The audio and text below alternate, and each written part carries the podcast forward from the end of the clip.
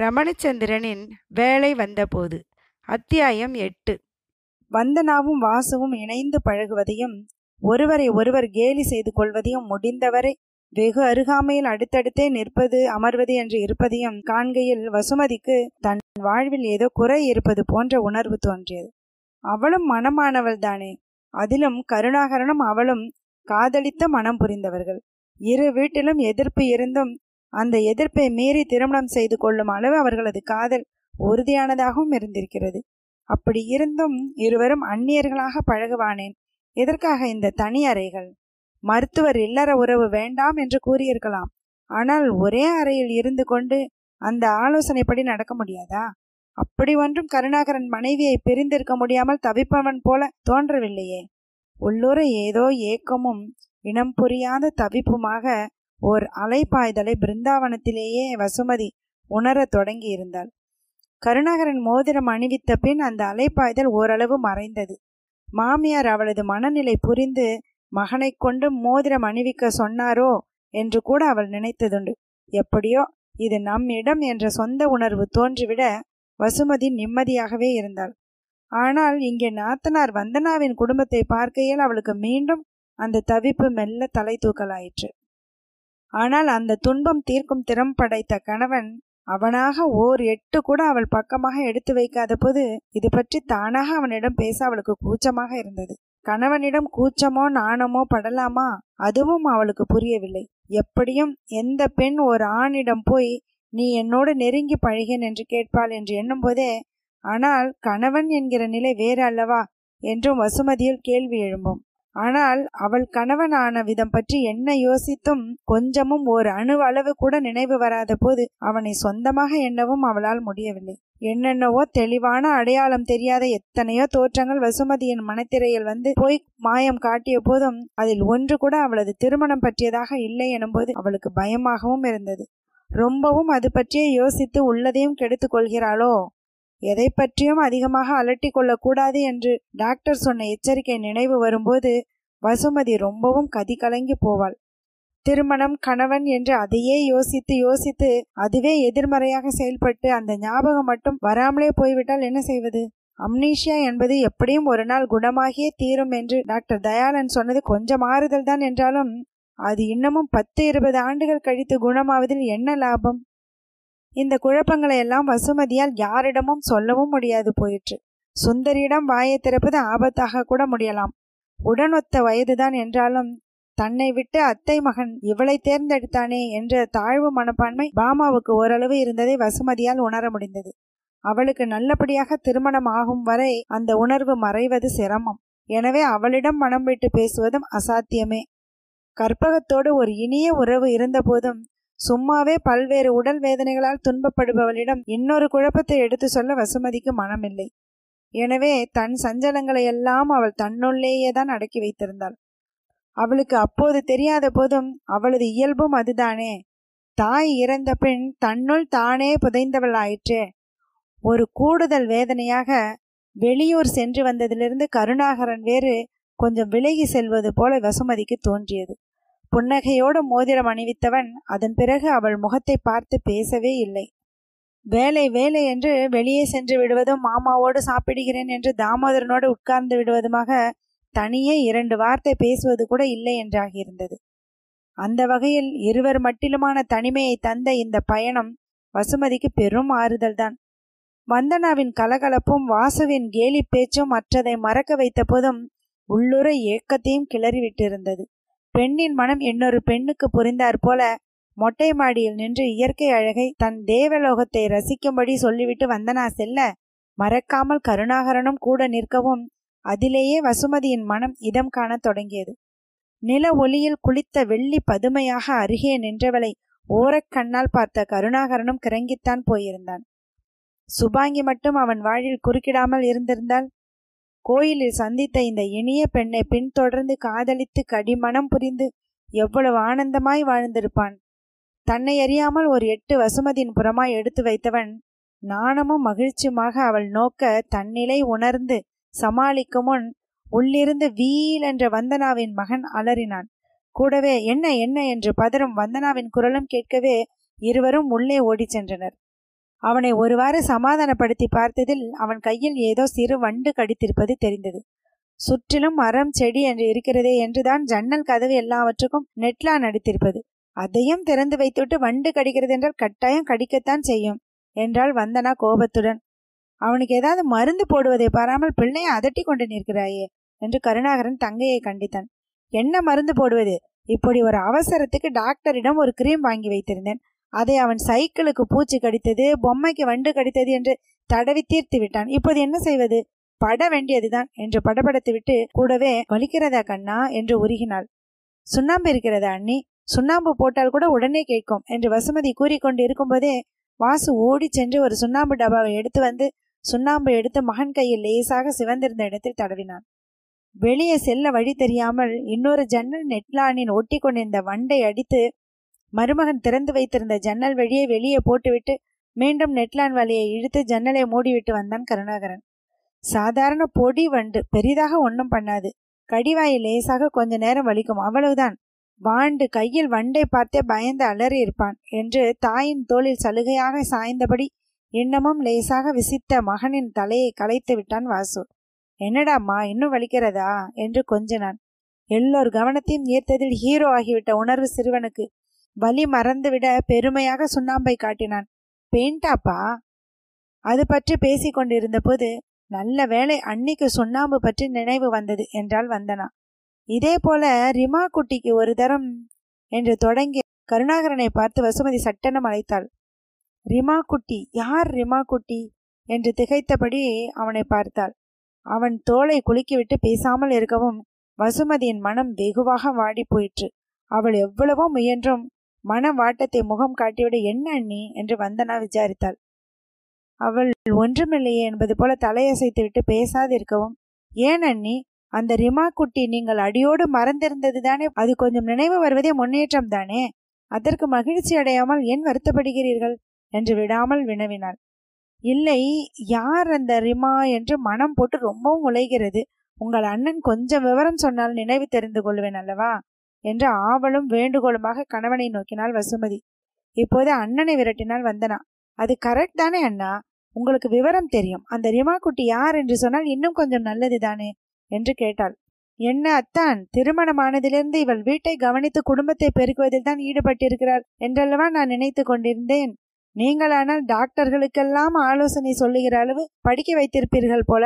அதற்கும் மேலாக வாயாடித்தனத்தில் வேறு டாக்டர் பட்டம் வாங்கியிருக்கிறாளாமே. கேலி போல கூறிய போதும் இது விஷயம் பற்றி பேசுவது அண்ணனுக்கு பிடிக்கவில்லை என்பதை வந்தனா உணர்ந்து கொண்டாள். வேடிக்கை போலவே வேறு பேசினாள். எனது வாயாடித்தனத்தில் எனக்கு டாக்டர் பட்டமா? அப்படி நான் யாரிடம் வாயாடுகிறேனாமோ? உங்கள் அருமை அத்தானிடம் முக்கியமான வீட்டு விஷயம் பேசவே நேரம் இருப்பதில்லை. ஆமாம் ஆமாம், வம்பு வழக்காடி வார்த்தைக்கு வார்த்தை மல்லு கட்டுவதற்கே தான் இந்த 24 மணி நேரம் போதாமல் நாளின் நேரத்தை கூட்ட வேண்டும் என்று கடவுளுக்கு மனு போட்டிருக்கிறாளே என்று வாசுவும் அதில் நடிப்பும் பாவனையுமாக கலந்து கொள்ளவும் அப்படியே பேச்சு திசை மாறி போயிற்று.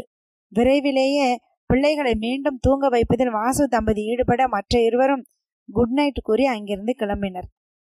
முதலில் இருந்தது வசுமதிக்கு கொடுக்கப்பட்ட அறைதான். அங்கே கருணாகரன் நின்று விட்டதில் இருந்தே மீண்டும் மொட்டை மாடிக்கு செல்ல அவனுக்கு விருப்பமில்லை என்பதை உணர்ந்து வசுமதி குனிந்த தலை நிமிராமல் குட் நைட் என்று சின்ன குரலில் முணுமுணுத்துவிட்டு அறைக்குள் திரும்ப போனான்.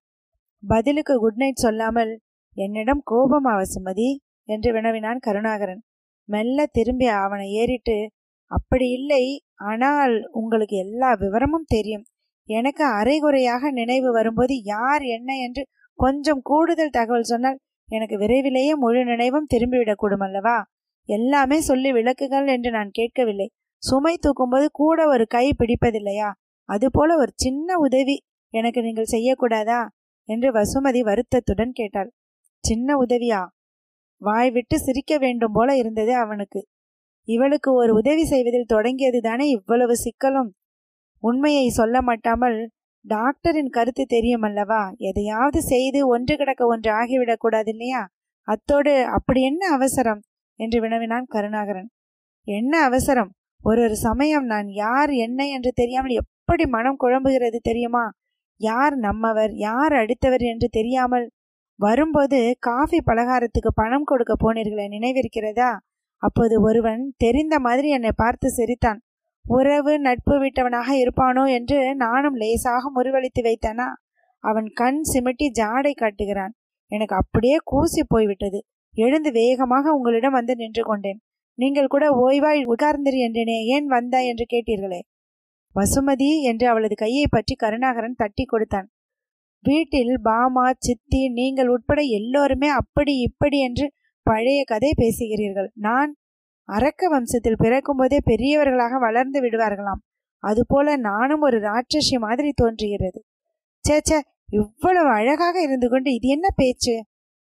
என்ன பெரிய அழகு, அது என்றைக்காவது உங்கள் கண்ணில் பட்டது உண்டா என்று வசுமதி பேச்சு வேகத்துடனே கேட்கவும் கருணாகரனுக்கு தூக்கி வாரி போட்டது.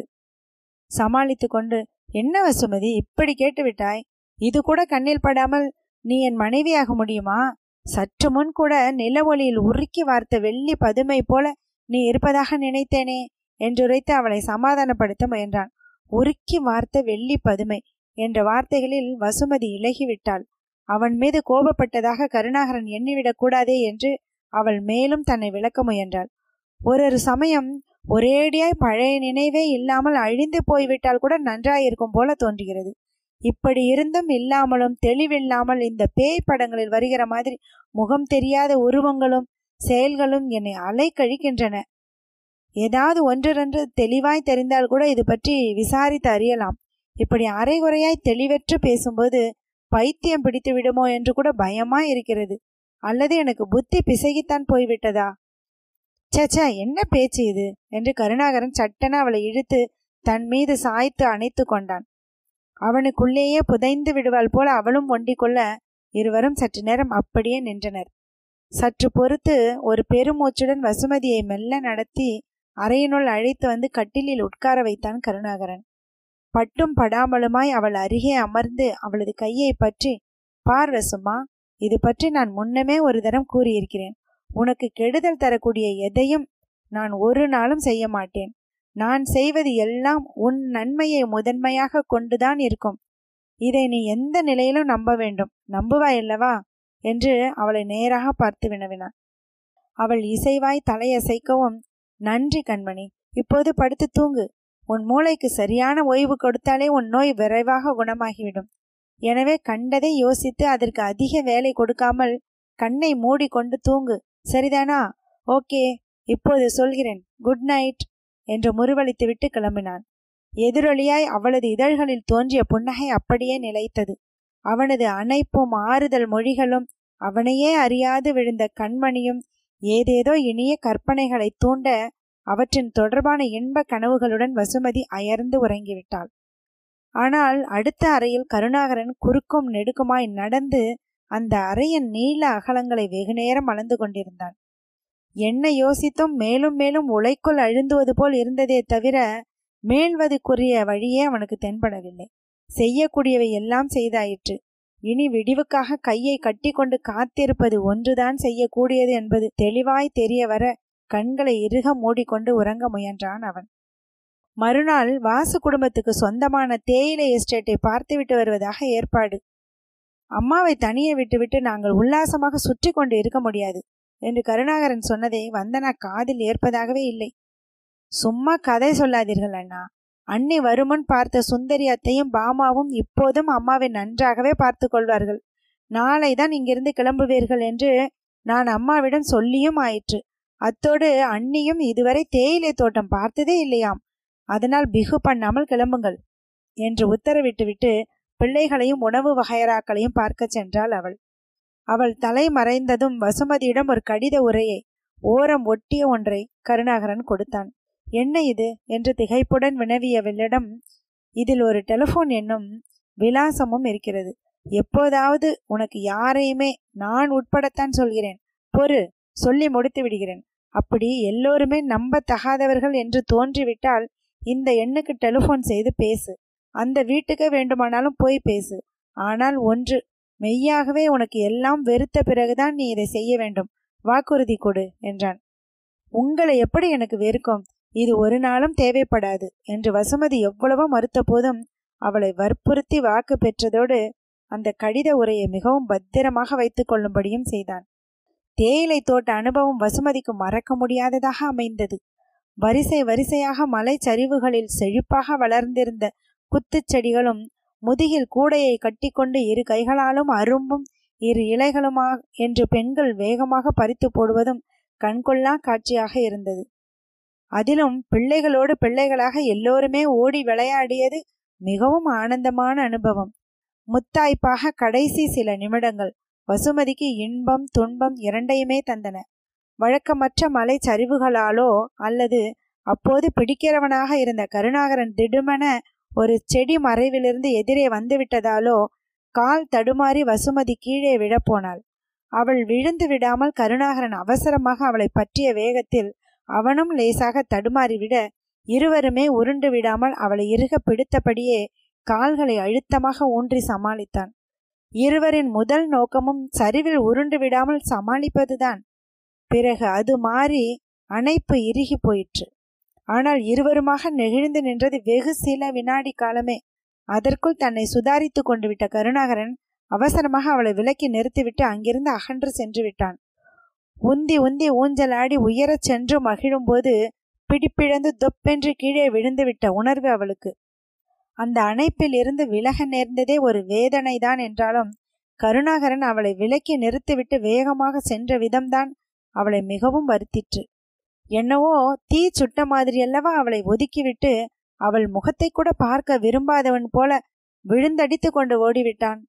ஏன் யுகம் யுகமாக நீடித்து கொண்டே போகாதா என்று அவளுள் ஏக்கத்தை ஏற்படுத்திய அணைப்பு அவனுக்கு மட்டும் ஏன் பிடிக்காமல் போயிற்று? இந்த விபத்தின் பின் எழுந்த எத்தனையோ விடை தெரியாத கேள்விகளில் இதுவும் ஒன்று. அலுப்பும் சலிப்புமாக யார் முகத்தையும் பார்க்க பிடிக்காமல் தனியே சுற்றிவிட்டு அவள் திரும்பி சென்றபோது எல்லோரும் கிளம்ப தயாராக இருந்தனர். எங்கே போய்விட்டாய்? வந்து காரில் ஏறு என்று லேசான சுடுசுடுப்புடன் கருணாகரன் கூறினான். பொறுமையை இழுத்து பிடித்து கொண்டு இருக்கிறான் என்பது நன்றாகவே தெரிந்தது. ஏன், என்ன அவசரம்? உதட்டை பிதுக்கினால் வந்தனா. அங்கே உங்கள் வீட்டில் மலை போல வேலைகள் காத்து கொண்டிருப்பது அண்ணனுக்கு இப்போதுதான் திடீரென்று ஞாபகம் வந்துவிட்டதாம். வீட்டுக்கு போய் அத்தை மாமாவிடம் சொல்லி கொண்டு உடனே கிளம்பியாக வேண்டுமாம் என்றாள் அவள். பெரிய தலை போகிற வேலை. வேலைதான். நெருப்பு கோழி தரையில் தலையை புதைத்து கொண்டு நிற்பது போல உனக்கு உன் வீடு தவிர உலகத்தில் ஒன்றுமே கிடையாது என்ற எண்ணம். அப்பாவின் குரு பூஜை வரப்போகிறது நினைவில்லையா? அது வேலை செய்யாமல் சும்மா நடந்து விடுமா என்று அண்ணன் கேட்கவும் அவள் வாயை மூடிக்கொண்டாள். ஆமாம், இந்த ஆண்டாவது அம்மையார் வருகை தந்து குரு பூஜையை சிறப்பிக்கப் போகிறீர்களா அல்லது என்று இழுத்த அண்ணனின் குரலில் இருந்த கிண்டலை கவனியாதவள் போல அத்தை மாமா நன்றாயிருந்தால் வருவேன் என்றாள் தங்கை. வசுமதியின் உள்ளம் வேறு யோசித்தது. குரு பூஜை என்பது திடுமென திட்டமிடுவது இல்லை. மறைந்த பெரியவருக்காக அவர் இறந்த நாளில் ஆண்டுதோறும் செய்வது. இங்கு தங்கை வீட்டுக்கு வரும் முன்பே அது பற்றி கருணாகரனுக்கு தெரியும், தெரிந்திருக்க வேண்டும். அதற்கான வேலை அங்கே தொடங்கியும் இருக்கும். கருணாகரன் திடீரென்று கிளம்ப முடிவு செய்ததன் காரணம் குரு பூஜை அல்ல, அது வெறும் சாக்கு. உண்மை காரணம் வேறு. இங்கே மனைவியோடு அதிக நெருக்கம் ஏற்படுவதாக எண்ணி அதை தவிர்ப்பதற்காக கிளம்புகிறான் என்றே அவளுக்கு தோன்றியது. அப்படியானால் இந்த நெருக்கம் அவனுக்கு பிடிக்கவில்லையா? ஏன்? அவளது அம்னீஷியா மட்டும் காரணம் என்று இப்போது அவளால் ஒப்புக்கொள்ள முடியவில்லை. தேயிலை தோட்டத்தின் ஒரு புறமாக பறிக்கப்பட்ட இலைகளை பதப்படுத்தும் ஒரு தொழிற்சாலையும் இருந்தது. அங்குள்ள நிர்வாகியிடம் ஒரு வார்த்தை சொல்லிவிட்டு வந்து விடுவதாக வாசு காரில் இருந்து இறங்கி ஆலையினுள் சென்றான். வந்தனாவுடைய சின்ன மகள் அத்தை என்று மழலையில் கூறி முன் சீட்டுக்கு தாவினாள். தான் ஓட்டுவதாக சொல்லி கருணாகரன் தான் காரோட்டி கொண்டிருந்தான். பார் பட்டர்ஃப்ளை என்று கார் பாதையின் ஓரமாக பெரிதாய் பூத்திருந்த ஒரு ஆரஞ்சு நிற டேலியாவில் நீல சிறகுகளுடன் அமர்ந்திருந்த வண்ணத்து பூச்சியை வசுமதி அவளுக்கு காட்டினாள். பூ கலர் பட்டர்ஃப்ளை என்று குழந்தை ஆர்ப்பரிக்கையிலேயே வாசு வந்து காரில் ஏறிக்கொள்ள கார் கிளம்பியது. தொழிற்சாலையின் அலுவல் அறைக்குள் இருந்து ஒருவன் வேகமாக வெளியே ஓடி வந்தான். ஆனால் அவன் அவசரமாக வந்து எட்டி பார்க்கும் முன் அந்த வெண்ணிற மாருதி டீலக்ஸ் தேயிலை தோட்டத்தின் நடுவே வளைந்து நலிந்து சென்ற பாதையினோடே செல்ல தொடங்கிவிடவே காரின் மேற்கூரை மட்டும் அவன் கண்ணில் பட்டது. தயக்கத்துடன் உள்ளே சென்று காரில் யார் சார் என்று உள்ளிருந்த அலுவலரிடம் கேட்டான். ஏதோ கணக்கில் மூழ்கியிருந்த அவருக்கு நிமிர்ந்து பார்க்க கூட மனமில்லை. சற்று தயங்கிவிட்டு மீண்டும் ஒரு தரம் அதே கேள்வியை திருப்பி கேட்டான் அவன். இப்போது தலை தூக்கி பாராமலே எந்த காரிலே யார் போனால் உங்களுக்கு என்ன சார் வந்தது, இன்னும் 2 மணி நேரத்திலே இந்த கணக்கை நான் முடித்தாகணும். வேலை செய்கிற மனிதனை தொந்தரவு செய்யாமல் போய் சேருங்கள் என்று எரிந்து விழுந்துவிட்டு மீண்டும் தன் வேலையில் முனைந்தார் அவர். அடுத்தவனுக்கோ விஷயம் அறியாமல் வெளியேற மனமில்லை. விசாரித்து பார்க்கவோ அங்கே யாரையும் காணவும் இல்லை. துணிச்சலை காட்டிக்கொண்டு உள்ளே சென்று நிர்வாகியிடமே விசாரிக்கலாமா என்று அவன் யோசித்து கொண்டிருந்தபோது உள்கதவு திறந்து நிர்வாகியே வெளியே வந்தார். இதை பாருங்கள் ராமையா என்றபடி வந்தவர் அங்கு நின்றவனை காணவும், நீங்கள் இன்னமும் போகவில்லையா? நீங்கள் சொல்கிற ஐடியா எல்லாம் இங்கே சரிவராது சார். இப்படி ஒருவர் வந்து கேட்டார் என்றாலே எங்கள் முதலாளி கோபப்படுவார். அதனால் பேசாமல் போய் வாருங்கள் என்றார் எரிச்சலோடு. அசடு வழிய, ஐயோ அதற்காக நிற்கவில்லை சார். இப்போது இங்கே ஒரு கார் வந்ததே, அந்த கார் யாருடையது என்று சொன்னால், அதில் யார் யார் வந்தார்கள், கொஞ்சம் விவரம் சொன்னீர்கள் என்றால் நன்றாயிருக்கும் ஜிஹி என்று இழித்தான் மற்றவன். எதற்கு கேட்கிறீர்கள் என்று கூர்மையோடு நோக்கி கேட்டார் நிர்வாகி. கண் முன்னே வந்து போனவர்களை பற்றி சொல்ல இத்தனை பந்தாவா என்று உள்ளூர மூண்ட எரிச்சலை மறைத்து, தெரிந்த முகமாய் தோன்றுகிறது என்று இழுத்தான் அவன் நம்பாத பார்வையுடன். எங்கள் முதலாளி குடும்பமும் அவருடைய சொந்தக்காரர்களும், அதில் உங்களுக்கு தெரிந்தவர்கள் யாரும் இருக்க வாய்ப்பில்லை. கிளம்புகிறீர்களா என்று அவனை கழித்த பிடித்து தள்ளாத குறையாக அவனை வெளியே அனுப்பி வைத்தார் டி எஸ்டேட் நிர்வாகி. அப்படி வெளியே அனுப்பப்பட்டவன் வசுமதியுடைய தமக்கை சுமாலினியுடைய கணவன் ரகுராமன் தான்.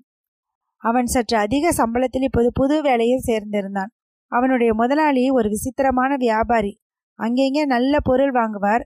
அத்தோடு வெளியே தெரியாமல் பாதி கலப்படம் செய்வார். ஏதாவது புகழ்பெற்ற நிறுவனத்தின் லேபிளில் ஒரு சிறு மாற்றம் செய்து சின்ன கடைகளுக்கெல்லாம் சப்ளை செய்வார். நிறைய கமிஷன் கொடுப்பார். வியாபாரம் பீத்து கொண்டு ஓடிற்று. வேலை செய்தவர்களுக்கும் நல்ல சம்பளம் கொடுத்தார். அப்படி அவரால் டீ தூள் வாங்க மேற்கு மலை பகுதிக்கு அனுப்பப்பட்டவன் தான் ரகுராமன். டீ எஸ்டேட் நிர்வாகி முதலிலேயே இவனுக்கு டீ தூள் கொடுக்க ஒத்துக்கொள்ளவில்லை. அவர் பேசி முடிக்கும் போது வந்த இளைஞனோடு பேசிக்கொண்டே ஆலையின் உட்புறம் அவர் சென்று விட்டார்.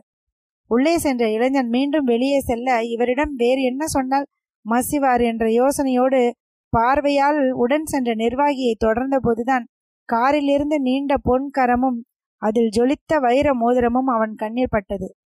அந்த அழகான கைக்குரியவளை பார்க்கும் ஆவலில் நிமர்ந்தவன் அங்கே வசுமதியை காணவும் அசந்து போனான். வழியில் நின்ற நிர்வாகியை சுற்றி கொண்டு அவன் சென்று பார்க்கும் முன் கார் காணாமல் போய்விட்டிருந்தது. அது பற்றி வீட்டில் ரகுராமன் கூறிய போது எல்லோருக்குமே ஏமாற்றம்தான். எல்லோருடைய ஏமாற்றமும் ஆத்திரமாக மாறி அவன் மீதுதான் பாய்ந்தது. பார்த்தவர் அவள் தலைமுடியை பிடித்து இழுத்து கொண்டு வர வேண்டாமா என்றாள் ஆனந்தி ஆத்திரத்துடன். இந்த பயந்தாங்குள்ளிக்கு அவ்வளவு தைரியம் ஏது என்றாள் சுமாலினி வெறுப்பாக.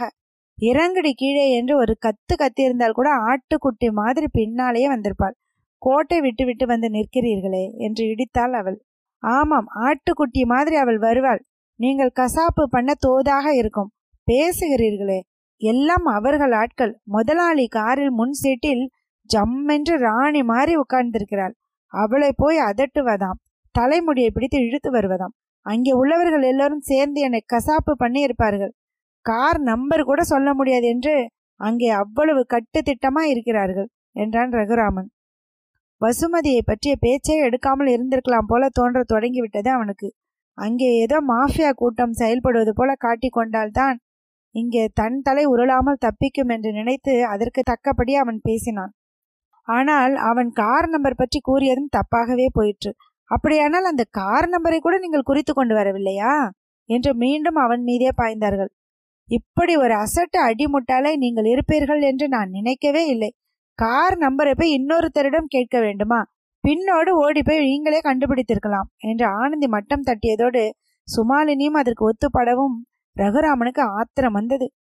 தேயிலை தோட்டத்துக்குள் வளைந்து வளைந்து செல்லும் பாதையில் ஓடிக்கொண்டிருக்கிற காரின் நம்பரை அதன் பின்னோடு உருண்டு சென்றுதான் கண்டுபிடிக்க வேண்டும். மேலே உச்சி பகுதி தவிர மற்றதை தேயிலை செடிகள் மறைத்துவிடும் என்றான் கோப குரலில். அடடே, ஆமாம் என்றான் நரேந்திரன். நான் கூட இப்படி ஒரு தரம் ஏமாந்திருக்கிறேன் முன்னே படிக்கும்போது என்று தொடங்கியவனை எரிச்சலுடன் இடைமறித்தாள் ஆனந்தி. உங்கள் பழைய கதையா இப்போது முக்கியம்? வசுமதியை எப்படி பிடித்து வருவது என்று பாருங்கள் என்று விரட்டினாள். அவளை பிடித்து வருவதும் அப்படி ஒன்றும் லேசப்பட்ட காரியமாக எனக்கு தோன்றவில்லை. கையில் வைர மோதிரம் ஜொலிக்கிறது என்று எடுப்பான குரலில் அறிவித்தான் ரகுராமன். பொறாமை தாக்குதலுடன் சுமாலினியும் ஆனந்தியும் ஒருவரை ஒருவர் பார்த்து கொண்டனர். வைர மோதிரம் வேறு கேட்கிறதா அந்த வேலைக்காரிக்கு என்று பொறுமினாள் ஆனந்தி. அதையெல்லாம் விட்டுவிட்டு அவள் எப்படி வருவாள் என்று யோசித்தான் நரேந்திரன். எல்லாம் வருவாள் என்றாள் சுமாலினி பிடிவாதமான குரலில். அப்பா ஏங்குகிறார், குடும்பத்தை கவனித்துக் கொள்வதாக அம்மாவிடம் வாக்கு கொடுத்துவிட்டு குஷாலாக சுற்றுகிறாயே, அம்மா ஆத்மா கலங்காதா என்று 2 சொட்டு கண்ணீர் விட்டால் போதும் கதறி கொண்டு வந்து விடுவாள். ஆனால் அவளை கண்டுபிடித்தால் அல்லவா இதையெல்லாம் சொல்லி அவளை வளைக்க முடியும். கண்முன்னே பார்த்தும் விட்டுவிட்டு வந்து நிற்கிறதே இந்த ஏமாளி என்று உள்ள கொதிப்பை குரலிலும் வார்த்தையிலும் கொட்டினாள் அவள். அது இது என்கிறாளே என்ற ஆத்திரத்தில் ஏன் இப்போதும் கூடத்தான் இலகுவாக கண்டுபிடித்து விட முடியும்.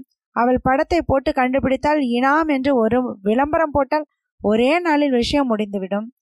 ஆனால் ரீலாக அவரவரே போட்டோ எடுத்து கொண்டீர்களே, அந்த பெண்ணை ஒரு படத்தில் நிற்க விட்டீர்களா? அந்த அளவு நாகரிகம் கூட இந்த வீட்டில் எவ்வளவு இருந்தது என்று குத்தினான் ரகுராமன். ஆமாம், ஒரு படமாவது எடுத்திருந்திருக்கலாம் என்றான் நரேந்திரன் அலுப்புடன். அது எப்படி எடுப்பார்கள் நரேந்தர், பொறாமை விடுமா? இவர்கள் இருவரையும் விட அவள் நல்ல அழகியாயிற்று, அந்த அழகை படத்தில் பார்க்க மனசு தாங்குமா என்று மேலும் ஏளனம் செய்தான் அவன். உண்மையை சொன்னால் உடம்பு எரியுமே. சற்று நேரம் காச் பூச்சென்று அங்கே ஒரே கலபரமாயிற்று. உடம்பு நோகாமல் வசுமதியை ஏவியே வேலையை நடத்தி கொண்டவர்களுக்குள் இப்போது அதற்கு வழி இல்லாது போகவே இவ்வகை சச்சரவுகள் அடிக்கடி நடப்பனதான்.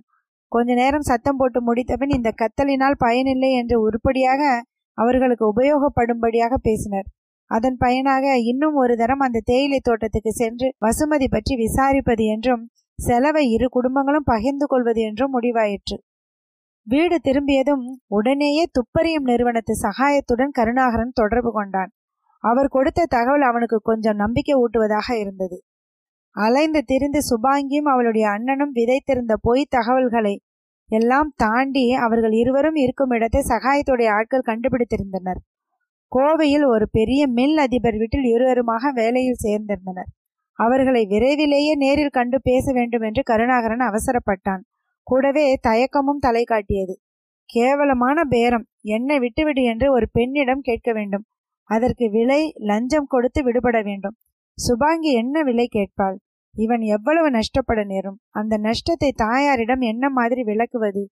நஷ்டம் கஷ்டம் 2க்கும் அவன் தயாராகவே இருந்தான். எந்த தப்புக்கும் தண்டனை அனுபவித்து தான் ஆக வேண்டும். அதுவும் மூளை இருந்தும் செய்கிற முட்டாள்தனத்துக்கு பெரிய விலை கொடுத்து தான் ஆக வேண்டும். ஆனால் சுபாங்கியிடம் இப்போதே பேச வேண்டாம் என்றார் சகாயம். கொஞ்சம் பொறுத்து பார்ப்போம் சார், ஆடுகிற காலும் பாடுகிற வாயும் சும்மா இருக்காது என்பார்கள். அடுத்தவர் பொருளுக்கு நீளுகிற கையும் அப்படித்தான். கண்காணித்து கொண்டேதானே இருக்கிறோம். தப்பு செய்து விடட்டும், அதன் பின் பிடித்து வைத்து மிரட்டினால் பணம் கொடுக்காமலே பணியை வைக்கலாம் என்றார் அவர். பணம் போனால் போகட்டும் சார், இதிலிருந்து விடுபட்டால் சரி என்றான் கருணாகரன் கசந்த குரலில். பணம் மிச்சமாயிருந்தால் ஏதாவது நல்ல காரியத்துக்கு கொடுங்கள். நீங்களே ஆசிரமம் நடத்துகிறீர்கள், அதை விரிவுபடுத்துங்கள். அதை விட்டு இந்த கிரிமினல்களுக்கா தருவது? சார், வைரத்தை வைரத்தால் அறுக்க வேண்டும். இந்த மாதிரி சூழ்ச்சிக்காரர்களை அவர்கள் ஆயுதத்தாலேயே அடித்தே ஆக வேண்டும். யோசியுங்கள். இப்போது இந்த வீட்டிலும் எதை திருடத்தான் போகிறார்கள். அது வேறு கூட போனஸ் மாதிரி நீங்களும் அள்ளி கொடுத்தால் அது அநியாயம் இல்லையா மிஸ்டர் கருணாகரன்? இதே வழியில் செல்ல அவர்களுக்கு இன்னும் ஊக்கமல்லவா அதிகமாகிவிடும். சகாயம் சொல்வது கருணாகரனுக்கும் சரியாக தான் பட்டது. ஆனாலும் இன்னும் எவ்வளவு காலம் இதை சகிப்பது என்று இருக்கிறது என்று சலித்தவனை விசித்திரமாய் நோக்கிவிட்டு சிரிப்பை அடக்கி கொண்டார் சகாயம். தொடர்ச்சியை அடுத்த அத்தியாயத்தில் கேட்போம்.